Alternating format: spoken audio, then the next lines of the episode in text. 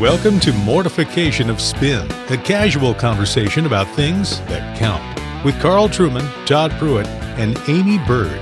Mortification of Spin is a weekly podcast from the Alliance of Confessing Evangelicals. Let's join this week's conversation.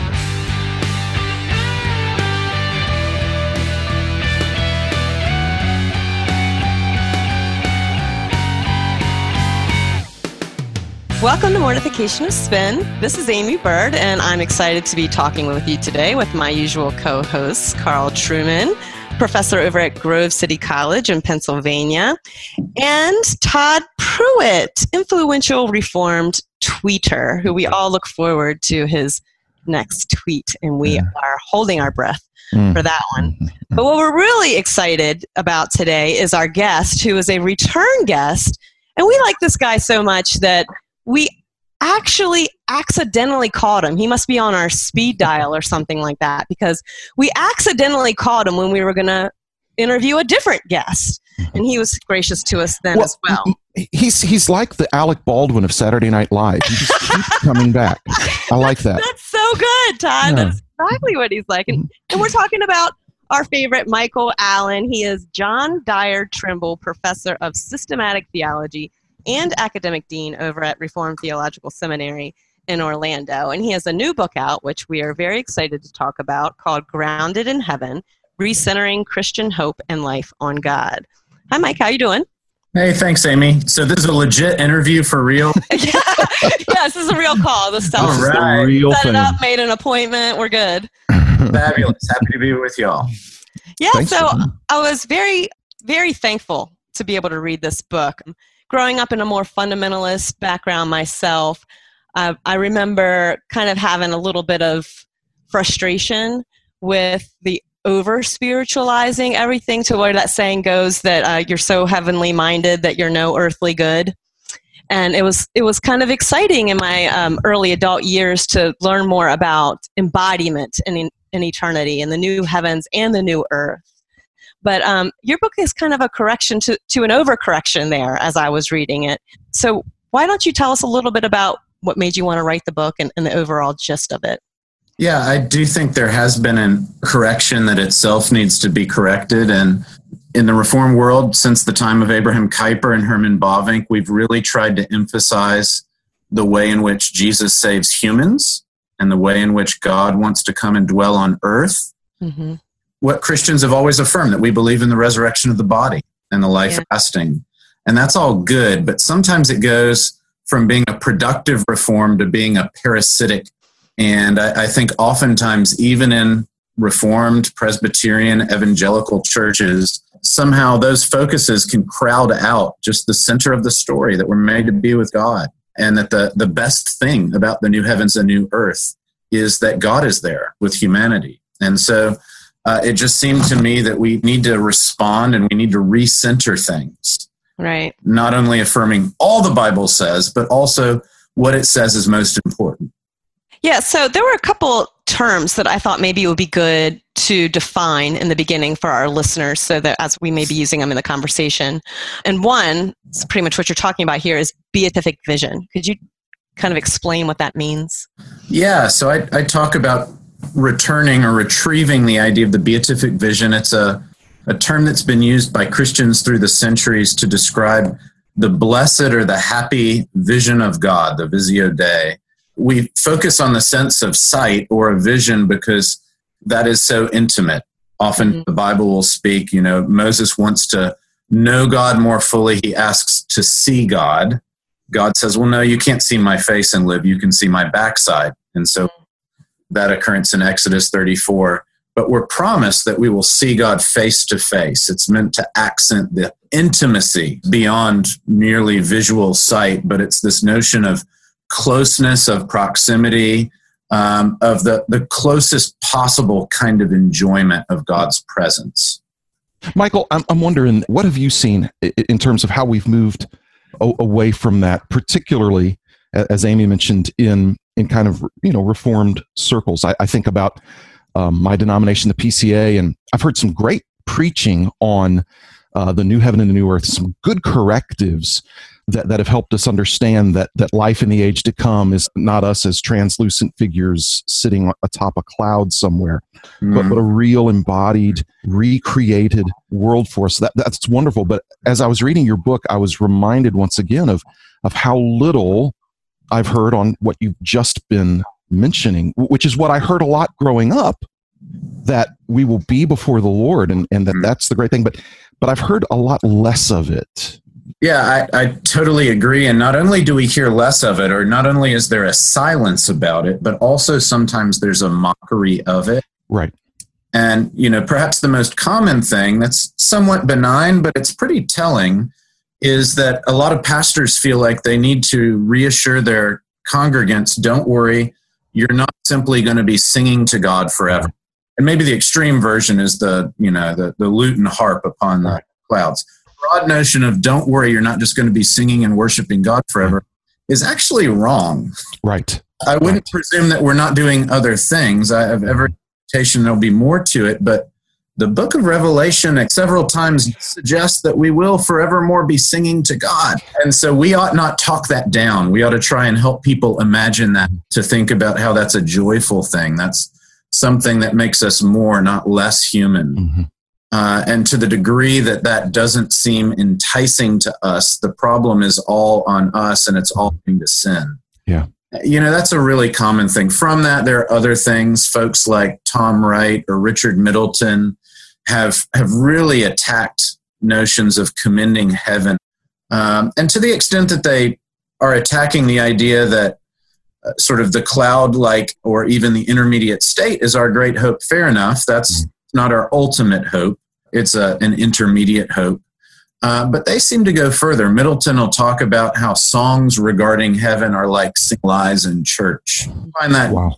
just to be, uh, you know, at a certain level, remarkably disrespectful of earlier Christians, yeah. of martyrs who, in their moments of struggle, have not by and large sung of, of happier days ahead here on earth, but of longing for the heavenly presence of the Lord. Uh, Negro spirituals looking ahead to not merely an earthly Canaan, but to a heavenly home. And it seems to me that, you know, for fairly well to do Westerners to kind of dismiss that kind of language is pretty remarkably disrespectful.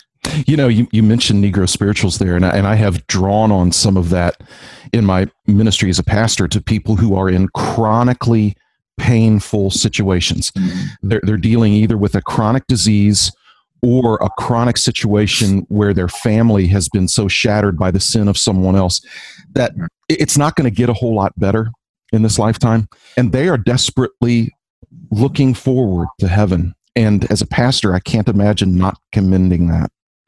And, and yet, like, like you said, I've, I've heard that idea almost mocked.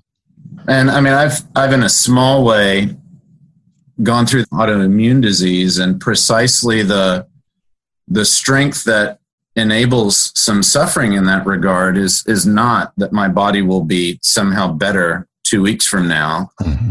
rather that i can enjoy a, a bit of the taste of god's presence even perhaps in the hospital um, and that that i can be sort of long to greater prayers to greater aspirations than merely healing or remission, but that I can actually long for something more substantive, the presence of God, that kind of satisfaction. Right. Puritan fathers knew that a lot of us moderns have forgotten.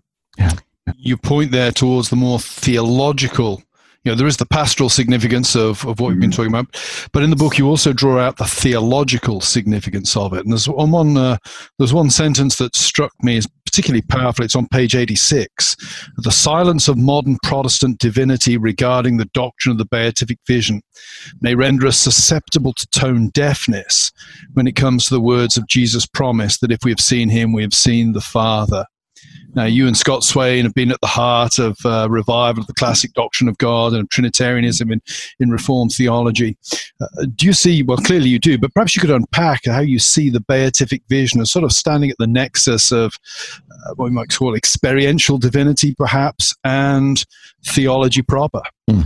Yeah, well, that, that sentence comes in a chapter where I'm talking not merely about the call to retrieve an earlier Christian hope in the beatific vision, but also how Reformed forebears, folks uh, like John Owen perhaps, would talk about it in a particular way, believing that the Reformed would want to slightly nuance the broader Catholic conception of the beatific vision and to focus it more specifically because of certain texts in the New Testament upon Christ, where when we see Christ, we see the Father. Uh, the glory of God is revealed in the face of Jesus Christ.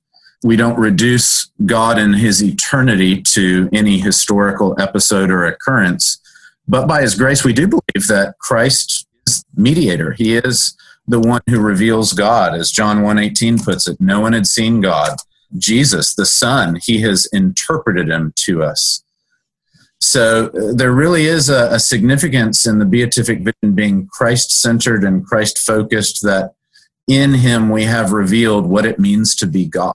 And that's mysterious, that's transcendent, that's holy, uh, that unsettles our expectations and it, it, it shatters some of our sin distorted uh, categories, but it is a reality that is glorious. It's why the figuration is perhaps the the capstone of his earthly career in terms of revealing what he's all about, uh, showing us the very glory of God here amidst human beings, and not to our undoing, but rather dispelling fear and coming closer and offering comfort and calling his disciples to stand up. Um, and and so it, it does seem to me that to the extent that we don't pay attention to the doctrine, to the extent that we're focused on peripheral things, earth and embodiment, uh, we're going to miss the, the significance of knowing God more fully in all his glory. Mm.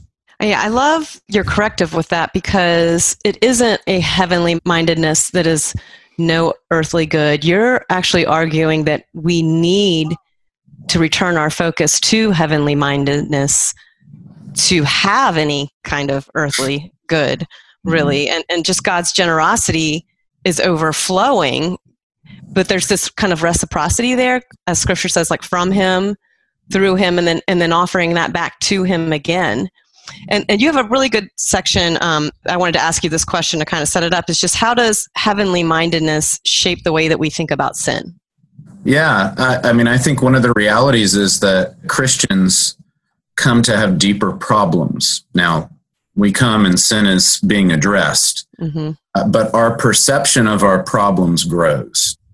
Um, it's one thing to know I've got issues. It's one thing I've got problems. It's one thing to know that circumstances are hard or even my own character is distorted. It's another thing that I am acting in a manner that I can enjoy the vision of God for which I'm made. You know, that's why the, the Methodist ethicist Stanley Hauerwas will sometimes say, sin is a theological achievement. He means, of all the ways you might construe your screw ups, coming to know that you're a sinner, biggest problem is before holy God, and that as much as my economic troubles and my physical ailments are real, the biggest problem is I can't see God. I can't be with Him in that kind of intimate way seems to me that the beatific vision and heavenly mindedness reframe that. And maybe it helps us read the Bible more. You know, Genesis 2 7 says, The day they eat of the forbidden fruit in Eden, they'll surely die. And it uses the, the most assertive Hebrew form, the infinitive absolute, to suggest it'll happen right away. And isn't it interesting? They don't croak, they go on, they have kids, the story continues. But I would argue they, they die, and they die in the most real sense possible and to the extent we we sort of think that's not the case, we're probably influenced by materialism. That's the most definitive sense of death you could possibly imagine. Our fixation mm-hmm. on our our bodily existence is missing sort of the main thread there. Uh, and so I do think focusing on this helps us lament more deeply. It helps yeah.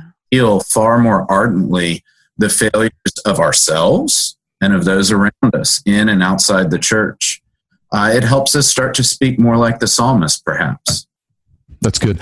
I one of the things that's been kind of um, moving through my mind is as I've just been listening to our conversation uh, thus far has been um, on the issue uh, dealing with, I, I, suppose, in in the direction that we've already been um, going. The word that kept coming to my mind because it's a word I see a lot in our circles is is renewal, and I, I, suppose one of the questions I have a lot is: Are are we are we moving towards um, the renewal of all things or the recreation of all things. Hmm. Does that make sense? Because I, I see a lot Right. about renewal, and I almost think now, are, are we talking post millennialism here? Where there's not going to be a recreation, but just a, a reestat, you know, a, a, a renewal. Does that make sense? I'm, I'm not hearing a lot of it, almost as if perhaps there's some embarrassment over over the judgment that's to come that Jesus spoke so graphically of Right. and um, and and I'm just wondering if if renewal is a is a word that kind of lessens the punch of of what Jesus actually says. Yeah, it might be. And I, I didn't perhaps get at that as much in this book as in my bigger volume on sanctification, but the Bible talks in two sorts of ways.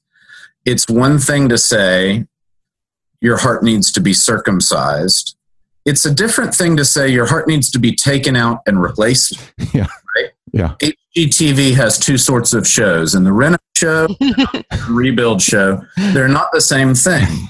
Um, and, and the New Testament will use the language in those two tracks as well. So Mhm. there's language of renewal. Yeah, yeah. And then sometimes there's language language of new. Um, and and it seems to me the importance is to to catch what each of those is meant to evoke in us Mhm. radical way, not to tone down either, but to affirm the truth of both. And, you know, the image of renewal rightly gets at the idea that God saves us, God justifies the ungodly. While we were still enemies, Christ died for, you know, that language of, to use an anachronistic modern word, our identity. We are the ones who are actually adopted, saved, resurrection, etc. On the other hand, the language of newness or of replacement of the old with the new heart, the old self with the new self, is meant to emphasize the radicality that it goes all the way down and action from outside our earthly sphere. It's it's not going to be modern progress. I would suggest this pushes against the postmillennial idea Mhm. But but that's a further argument that would demand other evidences as well that it's going to involve an, an interruptive uh, transcendent sort of activity which is why jesus will regularly speak of birth from above the, probably the better rendering than than birth again birth from above from on high uh, from heaven itself. And and both of those are important. I think you're right. We probably are in an era where for a lot of reasons apologetic um, evangelistic perhaps Mhm. tried to emphasize continuity and to, to sell that idea uh, and we don't want to lose that How do you handle the the criticism, Mike? Uh, It's a sort of, I suppose, a Marxist kind of criticism, but you find in liberation theology, and liberation theology has has influenced more orthodox strands of theology as well. That uh, there's a real danger in being so so emphasizing heaven that one comes to accept remarkably unjust status quos. You know, the most extreme example might be Germany, 1933 to 1945. Okay, we won't do anything about Hitler because you know, we're focused on heaven. Uh, I won't do anything to help the homeless in my town because, well, you know, they'll get their reward on the other side of the of the great divide. How do we manage to maintain a balance between being heavenly minded, but also realizing that the gospel, certainly as it's portrayed in, in the gospels and the book of Acts, and in some of the aspirational things that Paul states, does seem to point towards some kind of social transformation, maybe not of society as a whole, but certainly within the church, within the locale of the church. How do we how do we avoid reading your book and swinging to the the opposite end? Uh, Yeah, that that's a great question. It's important to feel the the weight of that. I mean, the New Testament speaks in different ways. Uh, I think even of the slavery issue, for instance, uh, it's one thing for Paul to write, not to outright call for uh, sort of the abolition of one master-slave relation, but clearly to prompt that uh, pedagogically to lead a master to realize that he ought to free his slave and treat him as a brother and providing a theological argument. On the other hand, Paul writing uh, in Ephesians chapter 6 is going to address masters and slaves. And there he'll address the slave and he'll argue that they ought to, uh, in a certain way, continue uh, in their role. Uh, and that they're to do so not somehow pretending that the gospel entitles us freedom from all earthly entanglements. Uh, and it's notable he doesn't as with marriage and with parents and children, he doesn't suggest slavery is a good thing and he doesn't give scriptural precedent for it, but he nonetheless calls them to endure in the Lord and he provides hope. And it, it seems to me that in both cases, in the case of somebody in a position of difficulty who's being called to endure because it's out of their control, and in the position of somebody with a power or a capacity to act in some sort, a resource, that in both cases it's going to be hope that motivates. Mm.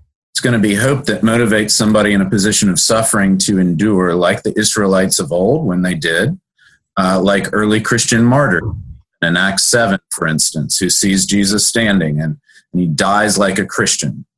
Um, or those in power, those who are going to willingly give up something that by earthly rights they might claim but out of love for neighbor, uh, what's going to motivate that? It's going to be a greater hope, a greater desire. Um, and so it, it does seem to me that this cuts against the grain. You know, you think about maybe political debates. So many of our debates, different sides have different approaches, but all of them are basically trying to suggest we'll solve a problem without anyone having to suffer too much or pay too much we'd like to find a solution that somehow doesn't involve a cost. You know, it just strikes me that in most cases that's not the case. That you it, it costs something to love others. It costs something to benefit others, uh, and we need motivation. And heavenly mindedness has through the centuries been that which was it sustained Israelites in exile. It sustained martyrs in persecution. And it's also sustained remarkable philanthropy and generosity uh, remarkable giving up of one's supposed rights for the sake of others. Yeah. I would argue with C.S. Lewis that it's actually the heavenly minded person who's going to be of most earthly good. Mm. Michael, that's a great transition into the kind of final big section of the book where you deal with asceticism, mm-hmm.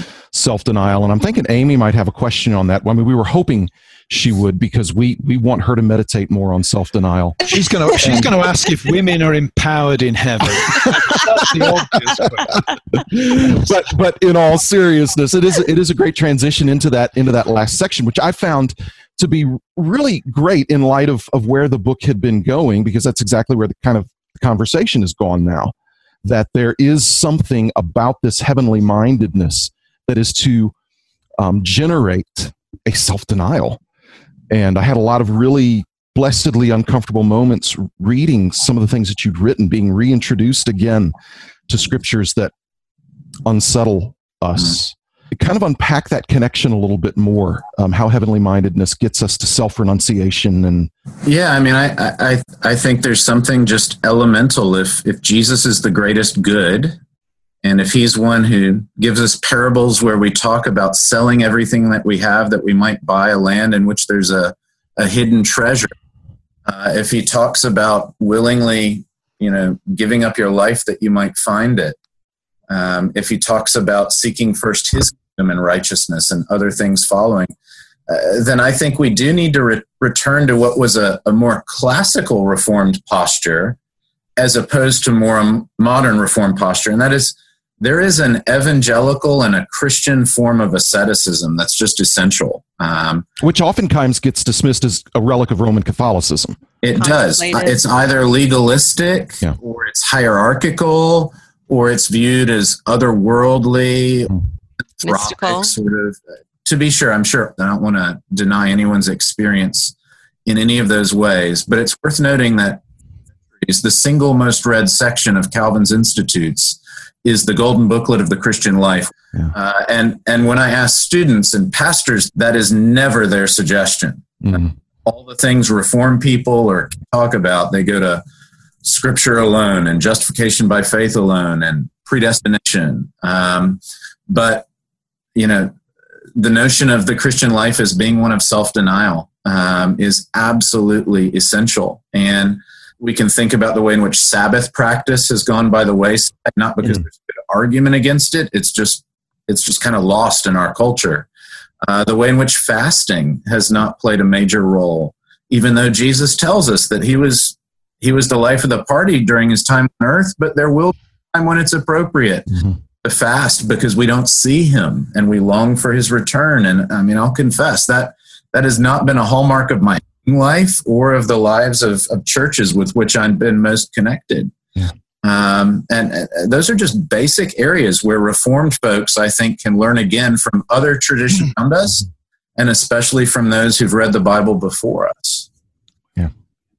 Michael, you um, you mentioned at the end of the book, which helps kind of put a uh, a, a, real personal angle um, on this, which I which I found to be helpful because there is so much in the book that is um, if you like, devotional in, in a really helpful way. And, and, and just to kind of frame it in personal terms to, to let the reader know that you're not talking about this as some disinterested observer.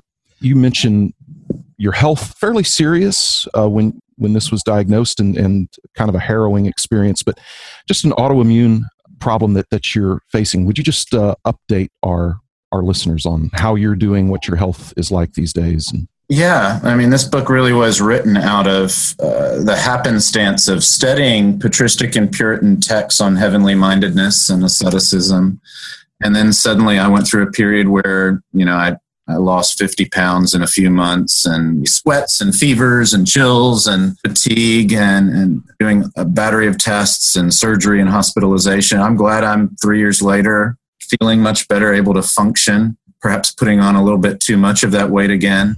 You know and and i try and be a good patient. The body matters and it is the temple of the lord. And so i i try and diet and i take a lot of medicine and i'll be at a doctor's getting tons of tests just tomorrow actually um, but what i've learned through that is also it's not for nothing as i was about to go under the knife for a major surgery three years ago i was meditating on philippians 3 that week and remembering that you know, my God is not the belly, but I'm a citizen of heaven. And through this, I, I think I've been able to better own the fact that Paul, who suffered a lot of ailments and who struggled in far more ways than I have or probably ever will, if you look at his prayers, his prayers were so f- fixated on mm. extending love to brothers and sisters and on being faithful to Jesus and having his hope be more resolute. And so I've learned, I think, through this a bit more and more, and I, I, pray over the years more so still,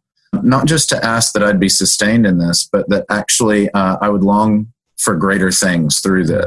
And, and it's been encouraging to see sisters and brothers who also struggle with chronic illness, chronic pain, disability, who are remarkable witnesses in that regard as well. That's really encouraging and thanks for sharing that. And i and i do just want to say to those that are listening um, and i know i speak on behalf of aimee and carl here uh, you'll be greatly helped by dr allen's book grounded in heaven. If you're a pastor you really need to get this book because it'll help your preaching it will help you make sure that you're not underemphasizing what needs to be emphasized a bit more and vice versa and and your preaching will be helped you'll you'll be better equipped to have um, uh, good biblical wisdom when you're in the hospital room uh, with people. And so uh, I know that the three of us uh, would encourage our listeners to uh, to get this book. And and Michael, we're really glad that you wrote it. Thanks for uh, for taking the time and the study to to give us this book because it's um, it, it was a blessing to me as I was reading it. Well, I appreciate that very much. Well, Michael, one of the things that we talked to you uh, about not too long ago was uh, this wonderful project that has come out from you and, and from Scott Swain um, at Reformed Theological Seminary in Orlando, the Paideia Center. And um, it's a wonderful ministry. If you, if you haven't visited their website, we're going to provide a link for it on our page once again um, because they're really doing some wonderful creative work in terms of theological discipleship. Um, but uh, Michael, tell us just a little bit about the conference that's coming up in January. Yeah, we've been running reading groups, 200 reading classic texts on God, and, and folks are going to converge here now in Central Florida in mid January for two days on the 10th and the 11th of January. We'll have some presentations related to the theme for the year, Knowing the Triune God.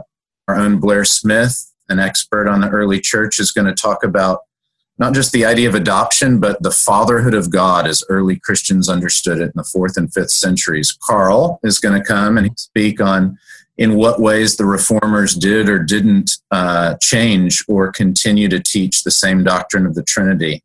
Uh, and then my colleague and our president, Scott Swain, is going to talk about interpreting the Bible in a Trinitarian way. So we'll have some rich presentations. We're going to be worshiping together throughout the day. We're going to be sharing meals on campus and we're going to have larger and smaller group discussions. So it's meant to be more interactive than your normal conference. It's meant to be a, an occasion to, to network and to build community with folks uh, of similar interest. We're going to have folks coming, I know, from the UK, from Indonesia, from all over the US and Canada. Um, and folks can come even if they're not in a reading group. There are a lot of folks who will be there who haven't been able to, to participate. So we'd welcome everybody. It's not a bad time to be in Orlando. so, Absolutely. Well, that sounds um, exciting. One of the things that Michael did not mention, though, as he was describing the uh, the conference, is that, um, and, and I think his concern is that uh, once you find this out, that they won't have enough room at their venue. But I will actually be leading a seminar on interpreting the Bible through dance. so um, it'll it'll be quite exciting, and uh, would encourage you to uh, to be there. The place of leotards and public worship, that kind of thing. So um, anyway, that's, does that sound about right, Mike? That works. Well, I'm still counting on Carl's guided tour of Epcot for folks. oh, yeah. That's good. Yeah. Um, well, we are uh, we're just so glad that uh, that our friend Michael Allen chose to be with us again, once again, risking his reputation. Uh, Mike, thanks so much for joining us today. Thanks again for the book. Thanks for the work that you're doing. Your friend and colleague uh, Scott Swain was was speaking at an event with with pastors I was at last year, and one of the things he said that he sees himself, and I know you share this this kind of mindset, is that you know he sees himself as a uh, a study resource for for pastors, and and when I read the work that you two produce, that that's what it feels like. I feel like I'm being equipped. Uh, better and better as a pastor. And so we're really grateful for your labors and pray that they continue. So thanks so much for joining us. My pleasure. Thanks. Mm-hmm. Now to our uh, yeah, happy Thanksgiving. Absolutely. Uh, they do that in Orlando, right? We do. Yeah. Okay. Excellent. and it doesn't have to be vegan or anything like that. It can be the real deal. We have all sorts for all types. Yep. Vegans have nothing to give thanks for. They're typically a pretty miserable lot from yeah. what I've from what I've been able to see. Well, uh, thanks so much, uh, everyone, for joining us uh, for this uh, installment of Mortification of Spin. We do hope that you will go to our website, mortificationofspin.org, where you will be able to register for a complimentary copy of Dr. Allen's new book, Grounded in Heaven Recentering Christian Hope and Life on God. It is an excellent book. Go there and you just might win a free copy. Also, our friends at the Paideia Center have graciously made several registrations for the conference in January available to uh, some of our fortunate uh, listeners. And so you five can, winners of that. There will be five winners. And so that's mm-hmm. a great, great prize. And so you'll want to go over to our website, mortificationofspin.org, to register to win uh, a copy of Dr. Allen's book or, or a registration to the Paideia Center's uh, conference coming up in January in Orlando, Florida. So uh, we're excited to make those things available to you. And thank you to the people who, who made those available to us. We're also a listener supported podcast. And if you would feel so interested or so moved to make a contribution to the Alliance of Confessing Evangelicals, that would be greatly appreciated so that they can continue to offer you content like we have been offering you here. So thank you so much for joining us. And until next time, we'll talk to you later on Mortification of Spin. There's a lady who's sure all that glitters is gold, and she's buying the stairway to heaven. Thanks for listening to Mortification of Spin, a podcast of the Alliance of Confessing Evangelicals. To read more on hard hitting topics like this, visit the podcast page and blog at mortificationofspin.org, where we'll have links and other articles from Aimee, Carl, and Todd. And while you're there, please subscribe and consider making a donation.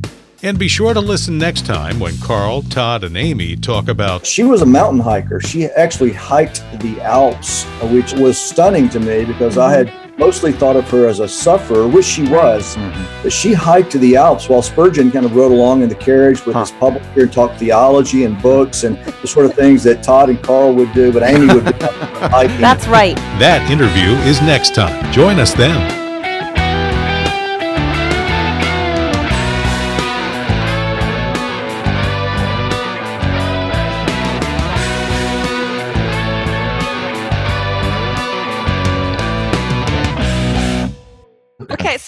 Michael, should I introduce you with the formal title, John Dyer Trimble? Absolutely.